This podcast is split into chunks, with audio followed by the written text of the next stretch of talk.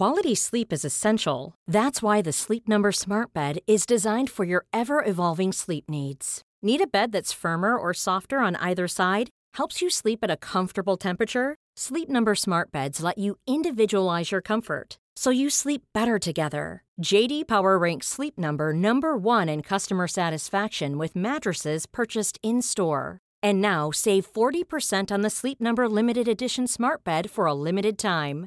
For JD Power 2023 award information, visit jdpower.com/awards. Only at Sleep Number stores or sleepnumber.com. Mother's Day is around the corner. Find the perfect gift for the mom in your life with a stunning piece of jewelry from Blue Nile. From timeless pearls to dazzling gemstones, Blue Nile has something she'll adore. Need it fast? Most items can ship overnight. Plus, enjoy guaranteed free shipping and returns. Don't miss our special Mother's Day deals. Save big on the season's most beautiful trends. For a limited time, get up to 50% off by going to Bluenile.com. That's Bluenile.com. Hello, everyone. Welcome back to the History Hit Warfare podcast. I'm your host, James Rogers, and if it's your first time here, well, we cover the history of warfare from Napoleonic battles and Cold War confrontations to the Normandy landings and 9 11. And if you're enjoying the episodes, then feel free to pop us a five star review wherever you get your podcasts. It only takes a second and it helps us get out there to everybody who loves history. In this episode, we have Lucy Fisher, the award winning journalist and author who is deputy political editor at the Daily Telegraph. Lucy has a new book out. It's called Women in the War, and it tells the first hand stories of 10 of the last surviving female members of Britain's greatest generation.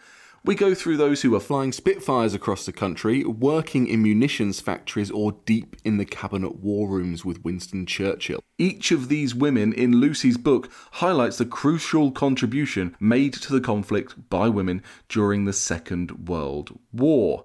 It's a fascinating book because it's told by the women in their own words, because Lucy was able to interview each and every one of them, many of whom are in their 90s and beyond, and what wisdom comes with those years. So here's the fantastic Lucy Fisher on the women in the war.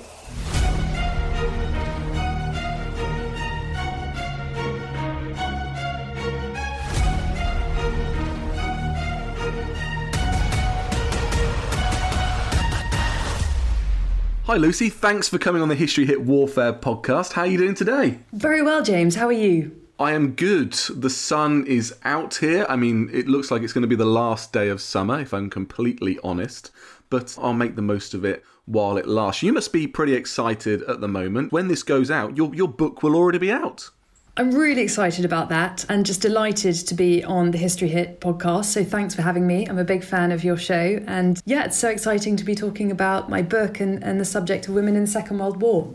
Yes, so it's called Women in the War, and it is about some of the most remarkable women who served in a vast array of pivotal roles during the Second World War. I really like that element of it. I like being able to go through all the various layers from those who worked in government and the cabinet war rooms, all the way through to those playing such important roles within the munitions factories. And so I'm really excited to talk about it as well. But before we get into those individual stories, tell us what made you want to write this book now? I mean, you're the deputy political editor at The Telegraph. You cover so many topics. What made you want to cover this history, this topic? It's a great question. Well, really, it stemmed in the narrow sense from my old job. I was previously defence editor at the Times. And at the beginning of 2020, I was talking to my husband's grandmother, who was a nurse in the Second World War. And I decided that for the 75th anniversary of VE Day, that I would do a feature for the Times on some of the living women who'd played pivotal roles in the war. And from that, the idea just snowballed to collect some more testimonies for a book. And I just felt more and more passionate the more I looked into this about really trying to bring to the forefront the role of women in the conflict, both on the home front and abroad, overseas. I think that the Second World War is obviously a period of history that's evergreen in the imagination of the British public. Blitz spirit is still the first analogy that's reached for in times of hardship. It's just so central to our notion of national identity. But I do feel that the role of women has often been overlooked. And so I decided to go on a hunt to nail down 10 women who played really interesting roles, had interesting times in the war, both in the work they did, but also how their personal lives unfolded. And just try and focus some attention on some of these unsung female volunteers to the war effort. Well, I've been incredibly lucky in my career. I've been able to interview those who worked in the Australian military during the Second World War. This is women who worked in the Australian military based back in Brisbane. I've been able to interview those who survived the Holocaust and those who even worked in the US government during the Second World War. And one thing I found about interviewing these incredibly powerful, remarkable female figures is the fact that you didn't get away with much when it came down to interviewing them. You had to make sure that those stories were spot on, they were correct, and there was no embellishment of their role. They didn't want this to be puffed up and over egoed in any particular way, shape, or form. It had to be the truth on this. Did you find that that was the case? James, I absolutely found that to be the case. That the sort of modesty, I think, is a sort of a generational thing for many of these women. And, you know, one reason I wanted to do this book now and, and to interview these women is that of course, those people that came of age during the Second World War are now in their mid 90s at the youngest. So there isn't that much time left to collect the first hand testimonies of these women and, of course, men for posterity. And I, I found it exactly as you said. There was often reference to what a team effort it was, you know, a sort of coyness about having too much attention focused on any one individual triumph or success. But I also kind of really respected that. I think also given the age of my interviewees, ranging from the mid 90s to 103 is the oldest woman, Ena Collymore Woodstock, in my book, that they've got nothing left to prove. They don't need to puff up what are already fascinating stories. They don't need to embellish, as you say. So, yes, I was held to task to keep strictly to the facts. And I actually love that aspect of the book as well because you're able to get those personal voices across because these are all conducted through interviews with the people who lived through this, who did this, and it's their life stories as well. So it is as a pure a history, I suppose, as we can get, Lucy, getting down to that thing we love, which is the most realistic account as possible, which is great. Now, let's go through some of these remarkable figures. I don't know if you have favourites. I'm not going to ask you if you have favourites, Lucy. That would be completely unfair. I'm allowed to have favourites. So I'm going to go through a couple of the stories or pick out a couple that we could go through. Let's start from um, the very highest levels of government. Let's talk about Joy Hunter, Secretary in the Cabinet War Rooms. Tell us a little about Joy. Joy is one of the last living women to have worked directly with Winston Churchill during the war, so her recollections are just fascinating. She left school. She had been interested in going into nursing, but her parents had other ideas. They wanted her to go to a smart secretarial college, Mrs. Hoster's, and to learn typing and shorthand skills. She did that and was, after she finished the course, immediately drafted into the secretarial pool at Great George Street in Whitehall, she found herself dropped immediately in the deep end, working alongside women who were permanent staff in the civil service, usually a decade or more older than Joy. She was only 18. She remembers with horror all the mistakes she made on the reports and committee memos she had to type up, having to Tipp-Ex out and replace errors on six carbon copies that needed to be made of each memo. But Clearly, she was rated by her superiors because she was quickly invited downstairs into the basement of what, of course, we know were the cabinet war rooms.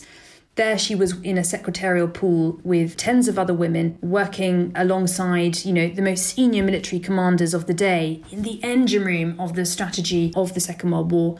And it's just amazing to hear her anecdotes. You know, she talks about on one marathon 25 hour shift being told around midnight that the Prime Minister wondered if a few of the secretaries cared to join him while he watched a film.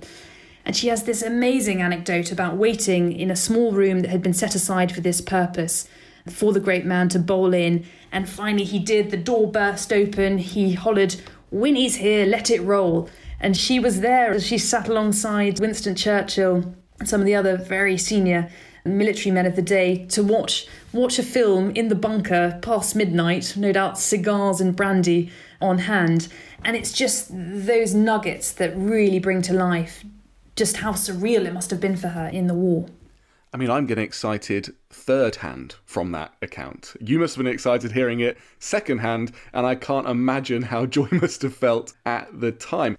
Does she have any recollection of the time when she was working there and the intelligence that was coming in, the immensely intense environment that it must have been? Did she have a feel at the time for how the war was going, or did she just focus on getting that job done?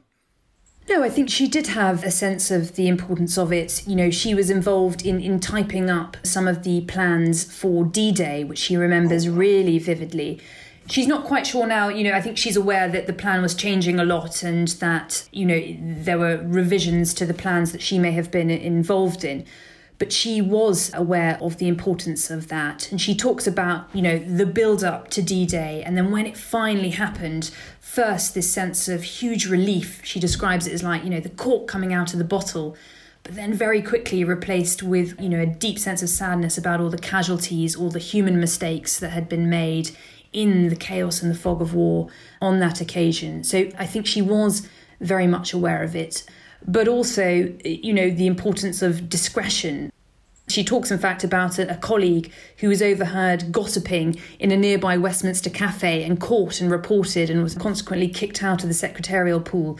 But clearly, she was highly rated for her abilities, whether that's discretion and also her clerical work, because she was then invited to Potsdam and absolutely fascinating to hear her talk about that. She shook Joseph Stalin's hand, something she kept quiet in the decades afterwards for fear of being seen as a communist sympathizer. But again, just extraordinary her being in that situation, invited to the cocktail parties and the dances. She was picking up gossip from other soldiers. You know, remarkably, you know, as we know, in the middle of the Potsdam conference, the results of the general election in Britain came through. We had the change of Prime Minister from Winston Churchill to Clement Attlee, and she recalls rumours ripping through the conference that the Russians were delighted. They thought that there could be this great uniting with a Labour government. It's just fascinating to hear her testimony. And another great factor from Joy's story is she still has her contemporary wartime diaries. So, hearing her reflections today and how they dovetail with her voice as, you know, as a teenager is just fascinating. Oh, that's fantastic because memory can become distorted over time. So it's great to be able to refer back to those diaries and see what the thoughts and feelings were at the time. And then, of course, to cross reference them with the historical events. Amazing that she shook the hand of Stalin, though. I, I would have been um, probably a little bit terrified, to be perfectly honest. Did you shake Joy's hand, because in which case that means you shook the hand of someone who shook Stalin's hand, and then when I see you next, I'll have to shake your hand. And I think this can continue on forever.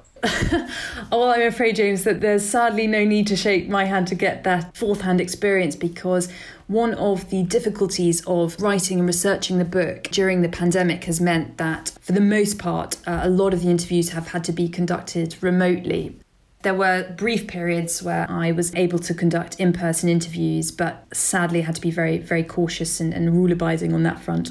Well, this is the miracle of Zoom, and it's why we're able to do this right now. But who is the most impressive person's hand you've ever shook? Oh, blimey, that's a very good question. um, have you got someone to mind while I scrabble to think? Mm, yeah, I have. Um, it's a clear one for me. I got to shake Sir David Attenborough's hand. And gosh, that's fantastic. I was going to consider just not washing it for a while, but you know that quickly passed. But I think that's probably my main claim to fame. Okay, well, you, have given me something to aim for. Because I cover politics, I get to shake a lot of hands with senior politicians, but I think Attenborough takes some beating. Okay, and I wouldn't want you again to pick out a, a favourite of all of those politicians, especially in your current role. We wouldn't want that to happen.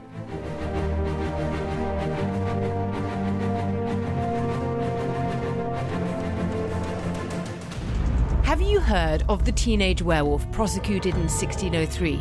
Did you know that the 17th century British government relied heavily on female spies? And do you want to know about chin chucking and thigh sex?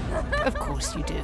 I'm Suzannah Lipscomb, and my new podcast, Not Just the Tudors, is a deep dive into what I like to think of as the long 16th century. We'll be talking about everything from Aztecs to witches, Velázquez to Shakespeare, Mughal India to the Mayflower. Not, in other words, just the Tudors, but most definitely also the Tudors. Subscribe to Not Just the Tudors from History Hit, wherever you get your podcasts.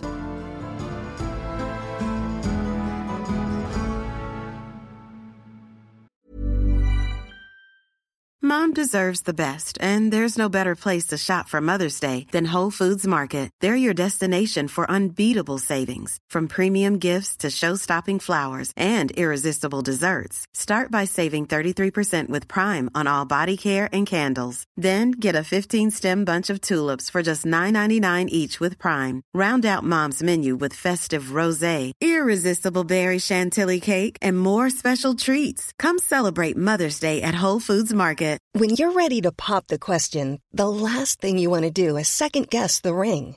At Bluenile.com, you can design a one of a kind ring with the ease and convenience of shopping online. Choose your diamond and setting. When you find the one, you'll get it delivered right to your door. Go to Bluenile.com and use promo code LISTEN to get $50 off your purchase of $500 or more. That's code LISTEN at Bluenile.com for $50 off your purchase. Bluenile.com code LISTEN. Quality sleep is essential. That's why the Sleep Number Smart Bed is designed for your ever evolving sleep needs. Need a bed that's firmer or softer on either side? Helps you sleep at a comfortable temperature? Sleep Number Smart Beds let you individualize your comfort so you sleep better together. JD Power ranks Sleep Number number 1 in customer satisfaction with mattresses purchased in-store. And now save 40% on the Sleep Number limited edition Smart Bed for a limited time. For JD Power 2023 award information, visit jdpower.com/awards. Only at Sleep Number stores or sleepnumber.com.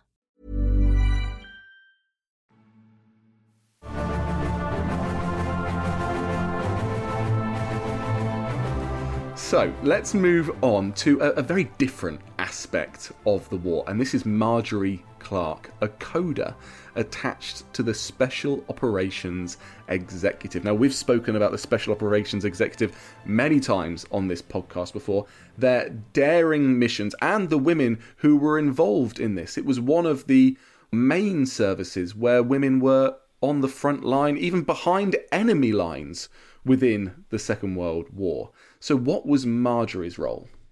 Well, Marjorie was was recruited straight from school. She had been at Cheltenham Ladies College, which you know, prestigious public school, has a reputation for its maths and science curriculum going back a long way.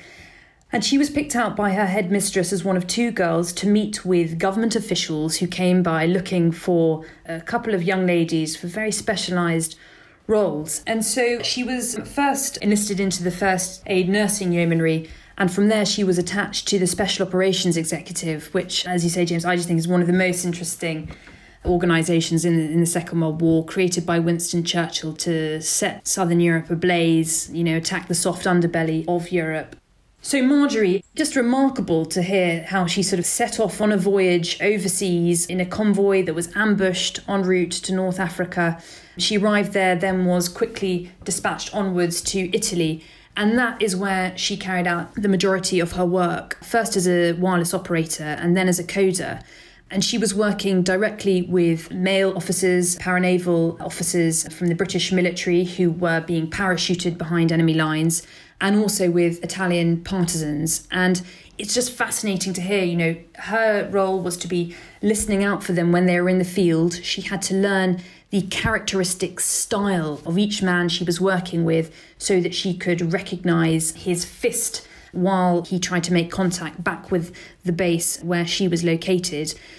And it's fascinating. I just warm to Marjorie so much, and, and, a really interesting element of her story, and the very candid way in which she has told it is essentially she ended up having a breakdown of sorts from the strain of her role. Again, just incredibly young, overseas, away from her family for the first time for any significant period, you know, unable to be in much contact with them. They didn't know where she was. She embarked on a romance with a handsome bearded young officer called Bob, who later became her husband. But he parachuted behind enemy lines in a mission that went awry. He was taken prisoner of war, but in fact, she didn't know what had happened to him till the end of the war. So she was left in a huge state of agitation over that. And I think the build up to that mission of his probably also contributed to it. But a key element of, I think, the, the strain and stress was her job. And she just sort of said, day after day, the headphones on, listening to signals, listening for signals. It was this sort of level of alertness required of her that after a time she had to kind of put a put a stop to that. She went to a convalescence camp on the coast where other men who had either burnt out or been physically injured in combat were taken to have a reprieve from the front line. And I think very quickly then she made a really really good comeback. She came back she spoke to her superiors and she changed her role to coding and she was much happier from doing that. So it's a real story of resilience. You know, I think she had a stumble, but she came back from that. And it speaks to just all the novelty of everything she was facing and the huge emotional pressure that put on her. I just found fascinating. And the considerable threat to her own safety as well when you mentioned a coder or indeed a decoder, I was I was thinking that Marjorie may have been back housed in London as part of a headquarters, but this is out in North Africa. This is over through into Italy. This is taking those dangerous transports through. And if you're dealing with those elements of people parachuting in, this is not like you're at the latter stages of the conflict. This is at a point where everything is happening all at once, and there are so many accounts of people just being overwhelmed by that pressure. My granddad and my grandmother were both in Italy at that time. That's where they met as well. And I know it put incredible pressure on my grandfather, something that was with him for the rest of his life. We say on this podcast they, they call them D Day Dodgers to go through the Italy campaign. I mean, my goodness, nothing could be further from the truth, as I'm sure Marjorie's story definitely recounts. Now, let's take us through to a, a different level of the war. We've got special operations executives, we've got the cabinet war rooms. Let's talk about another incredibly important factor, one that's always fascinated me, and that is the women who worked in munitions factories. Tell us about the story of Connie Ho. So, Connie Ho grew up in London's East End. She lived around the Limehouse Pennyfields area, which interestingly was Europe's oldest Chinatown. Her mother was English, also called Constance. Her father was Chinese. He had come over to the UK originally just a short break. He was a wealthy man who had been studying in the US. He stopped off in London and ended up living there for some years before leaving again. And Connie was there in the East End when the Blitz began. So, interestingly, the local school, she was by this time beyond the age herself to be evacuated, but the local school evacuated to a sleepy village in Oxfordshire and many other members of the local community, including Connie, decided to head there as well.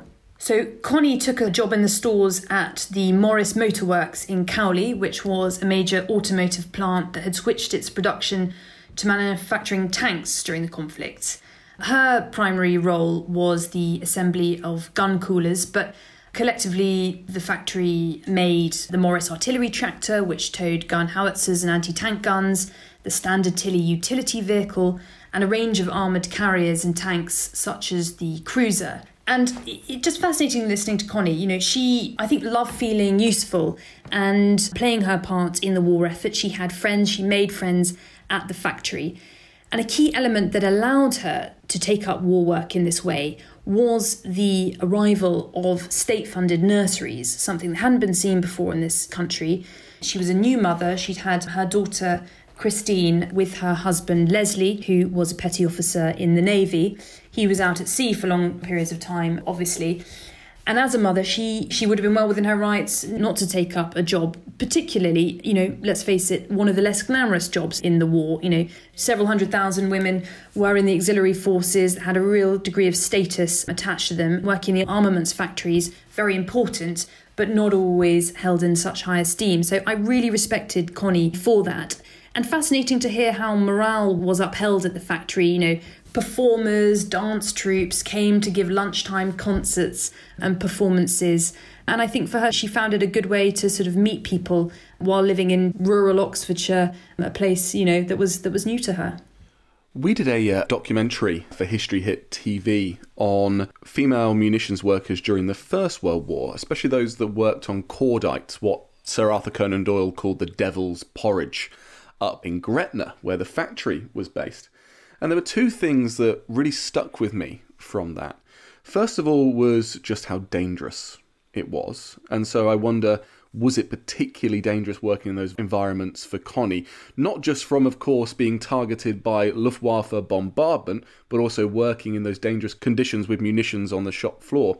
And the second point that stuck with me was yes, there was camaraderie between the women that were in these environments, but there was also a large amount of social policing and the kind of paternalistic government role over making sure these women were kept in line. Was that also the case during the Second World War and perhaps also in Connie's experience? Yeah, very, good questions. I think for Connie, you know, she had come from the East End. The Blitz had just wreaked devastation in her neighbourhood. And in fact, Leslie, her husband's family home, was razed to the ground by an incendiary bomb. Her own home was damaged in another bombing raid to the extent that she and her auntie had to sleep in bomb shelters by night. They used their house during the day to cook food and to have somewhere to go, but it wasn't livable in, you know, it wasn't sort of waterproof anymore. So I think for her, any danger of working in a factory environment was eclipsed by the alternative, which was to stay in London. But you do make really good points. I think it depends on the kind of factory, doesn't it? You know, you mentioned Cordite, that's probably very much high up there. I think for her, being involved in the assembly of equipment, a little less so. But certainly, again, you talk about the sort of patrician nature of the way that these factories were organised, and certainly it was the case that all the foremen on the ground were men, and and I think that was definitely an element to it. I think it's important to know that all, all the foremen on the floor of the factory were men. All those in charge were men. But nonetheless, it gave women a level of economic independence, and certainly, you know, I think that the confidence people gained in those roles certainly played a role in the later battles for equal rights, equal opportunities in the workplace, and the future of, you know, state-funded nurseries. That just made it possible for so many more women to be part of the workforce and really was a transformative factor in society that in a way I'm surprised societally now we don't talk more about the origins of that in the Second World War. No, I, I absolutely and completely agree. War is always abhorrent, but it also lays the foundations for massive social change. And I think that one thing in which your book does by bringing these voices to us is show some of these last heroines that lived through and pioneered that transformatory period in history. But I've got one last person that I really want to hear more about, Lucy, and this is Jaye Edwards, a pilot in the Air Transport Auxiliary. Tell us about Jaye. Jaye is a remarkable individual. Jaye is 102 now, and she is the last surviving British woman who served in the Air Transport Auxiliary as a pilot, ferrying aircraft from the factories where they were made to the front line, to RAF hubs where they were then used in, in the Battle of Britain and beyond. And the remarkable thing about Jaye is that before the war began, she had only two hours solo flying experience. And from that, she went on to pilot more than 20 different types of single engine plane, also some other twin engine planes, and she just shows absolutely extraordinary bravery to my mind in, in all that she did. She had a very severe prang, as she called it, while she was learning to fly. I think anyone who's learned to drive probably has an element of recognition in this story that you're looking over your left shoulder, you slightly forget about the right. In her uh, her case, she flew straight into a tree her teeth came out in the crash pad, and it was really a pretty serious prang. She was rushed to hospital, but luckily not too badly hurt. And within a few days, she was back in the cockpit, continuing to learn to fly. She also had a second crash during her war days when she landed with drift and knocked the wheels off an aircraft.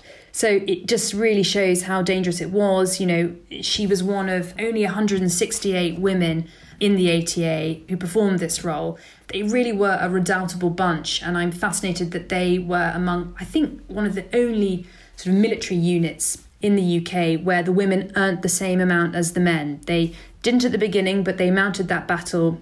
They said, We perform the same role, we face the same risks, we should earn the same amount of money, and that argument was taken seriously and they were granted equal pay. So I'm fascinated by these pioneering women. 15 of them died in total. It was a really dangerous job, but something so exciting to have done during the war. And so exciting for us to read. So, Lucy, tell us the exact date that the book is out and where we can buy it. Thanks, James. The book is out on September the 2nd. It's available online and in all good bookshops. Thank you so much for coming on the Warfare podcast. I look forward to talking to you again. Thanks for having me.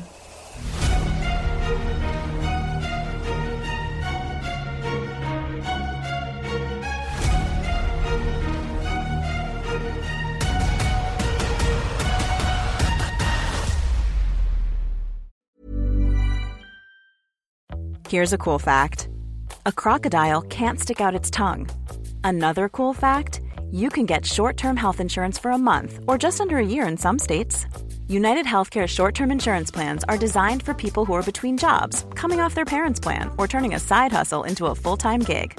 Underwritten by Golden Rule Insurance Company, they offer flexible, budget friendly coverage with access to a nationwide network of doctors and hospitals. Get more cool facts about United Healthcare short term plans at uh1.com. Planning for your next trip? Elevate your travel style with Quince. Quince has all the jet setting essentials you'll want for your next getaway, like European linen, premium luggage options, buttery soft Italian leather bags, and so much more. And it's all priced at 50 to 80% less than similar brands. Plus, Quince only works with factories that use safe and ethical manufacturing practices. Pack your bags with high-quality essentials you'll be wearing for vacations to come with Quince. Go to quince.com slash trip for free shipping and 365-day returns.